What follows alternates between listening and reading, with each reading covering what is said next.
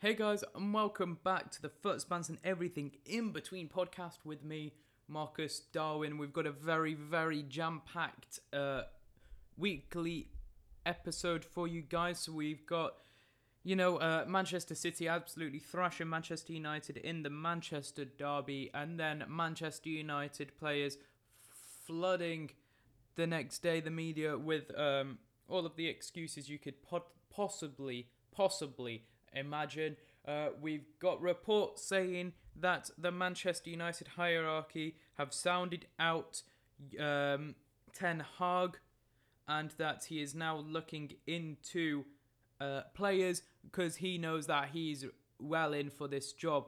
Uh, we've got Pochettino as a very real option, and also we've got the big news that Chelsea, with Roman Abramovich being sanctioned, Chelsea Football Club have gone into complete and utter turmoil. So, without further ado, sit back, relax, because it's time for some more foots, and everything in between.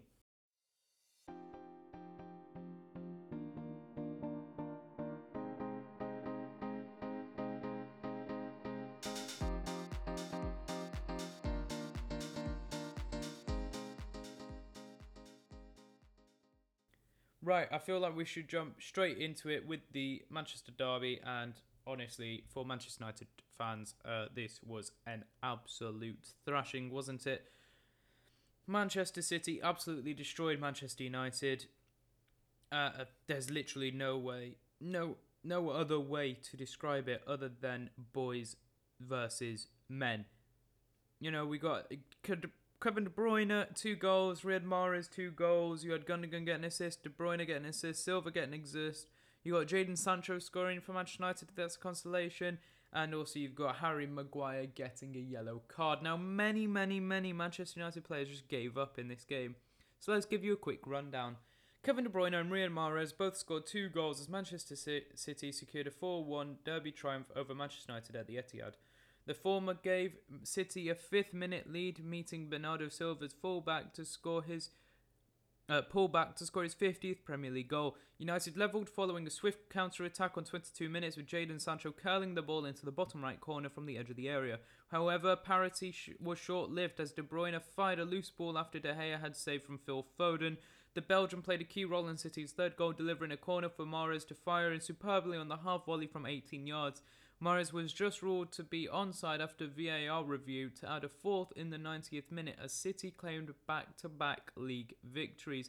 The league leaders are now 69 po- on 69 points, six clear of second place Liverpool, who have played a match fewer. Having lost for the first time in nine league matches, United dropped to fifth, a point adrift of Arsenal in fourth, having played three matches more. Can we just talk about that again, please? Manchester City, I mean, Manchester United are one point adrift from Arsenal, who are in fourth, who have played who have played three games less. Are you kidding me? We are a bottle FC. That's that's the only way to describe it. And you know, this wasn't the this this the scoreline wasn't the worst thing. The worst thing was that we had players give up during the game, right? Players gave up, and then we had the excuses flooding. And I know if you, if you're a Manchester United fan and you want to listen to the you want to listen to the full in depth uh, what's going on with Manchester United exclusively, make sure to go check out the United Stands video. They did a perfect analysis on it.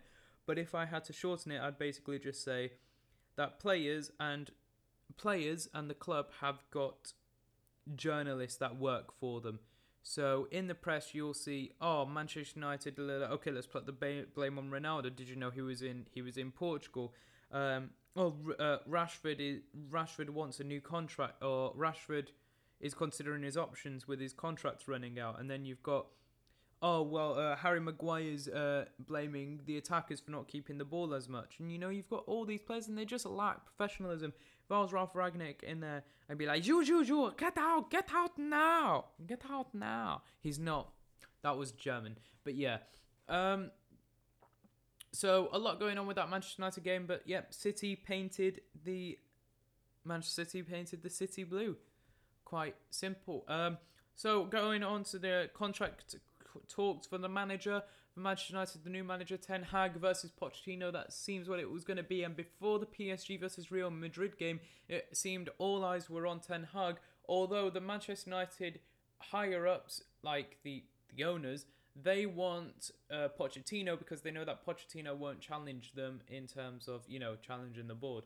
Whereas uh, Ten Hag probably will. Now, I really hope from Manchester United's point of view we get Ten Hag, especially after the bottle of Pochettino against Real Madrid. I just think, why do we need a manager on a long-term contract that's a serial bottler? You know, he used to be a Spurs manager. That that shows you he was a serial bottler. I really, really, really hope we get Ten Hag, but let's see. And yet we've got um, the Chelsea situation, which is what I really want to talk about. Although yesterday they did win their game against Norwich 3 1. Um, you know, Abramovich has been sanctioned, and this means a lot for Chelsea, right? Um, basically, what this means is that Chelsea cannot sell shirts. So here we go.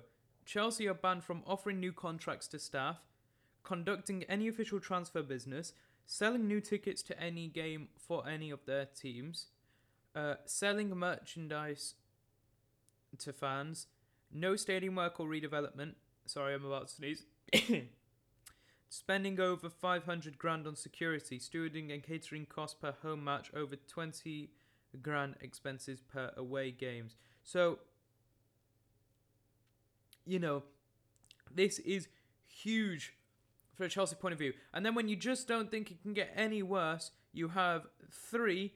The Chelsea Spurt sponsoring has sp- suspended their partnership with the club and a- asked immediately that they didn't wear the three logo. And now we're looking at Nike possibly pulling out. So it, it, it's just gone into complete and utter turmoil for Chelsea. And honestly, uh, I'm not going to get into the politics of it all, but I think they are, it, it's a bit harsh done by. But anyway, that's been me, Marcus Darwin. This has been your weekly episode of the Foots Bunts and Everything in Between podcast. And until next time, adios.